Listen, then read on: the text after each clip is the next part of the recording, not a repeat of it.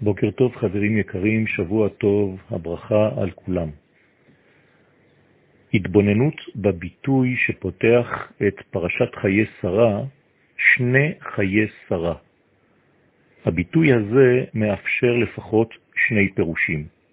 שני חיי שרה במובן של שנים, או שני חיי שרה במובן של ריבוי, שניים.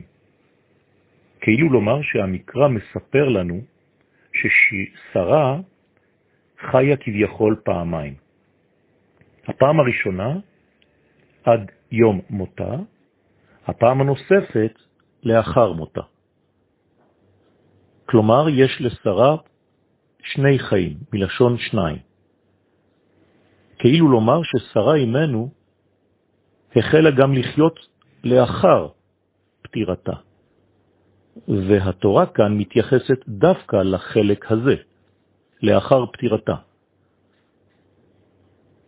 לפני שניגע בנושא יותר לעומק, צריך להזכיר ששרה היא הדמות הקנאית לקדושתה של ארץ ישראל. שרה קנאית לזכותו הבלעדית של עם ישראל על ארץ ישראל. היא עמדה על כך שישמעאל לא יירש עם בנה, עם יצחק. היא הראשונה שתוקעת יתד בארץ ישראל. כלומר, שרה היא האחיזה הראשונה בקרקע של ארץ ישראל. ודווקא בפטירתה, אברהם אבינו חייב לחפש ולמצוא חלקת אדמה ראשונה בארץ ישראל. כלומר, בהתחלה הקרקע הזאת תשמש מקום לקבורתה של שרה, אבל מאידך, בזה גם מתחילה האחיזה של האומה הראשונה בארץ ישראל, דבר לא פשוט בכלל. וגם החלק הזה, כאמור, הוא חלק מחייה של שרה. כלומר, חיות שבאה לאחר המוות. אפשר לומר שכל מי שיודע לכבד את אבותיו ואפילו את הקברים שבהם אבותיו קבורים, יודע גם לינוק מאותם דמויות שנעלמו מן העולם את החיים. דווקא מתוך שמירה של הקשר הבלתי פוסק עם מערת המכפלה, נשמר הקשר של עם ישראל עם ארץ ישראל לאורך כל הדורות. בגלל שאנחנו מכבדים את אברהם, יצחק ויעקב, שרה, רבקה ולאה, אנחנו יודעים להכין את עתידנו. השמירה על העבר מכין לנו ומכשיר לנו את הקרקע של העתיד. צריך להודות אמנם שהדבר מפתיע מאוד. לומר שראשית אחיזתנו בארץ ישראל היא דווקא קבר, זה לא כל כך אה, אופטימי. היינו מצפים לרכישה אחרת, של שדה, של קרם, דבר יותר משמח, דבר שיש בו משהו של חיים. אלא שכנראה הקדוש ברוך הוא בא להבהיר לנו שהיחס שלנו לארץ ישראל אינו קשור למה שאנחנו עושים בה. וזה דבר פלא.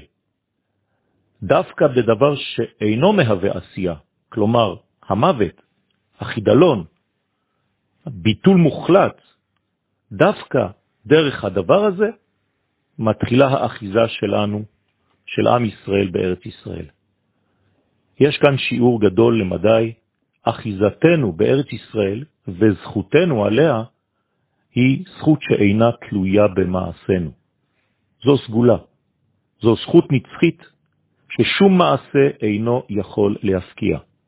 החיבור של עם ישראל לארץ ישראל מוביל אותנו לתפיסה חדשה ביחס לאלוהות.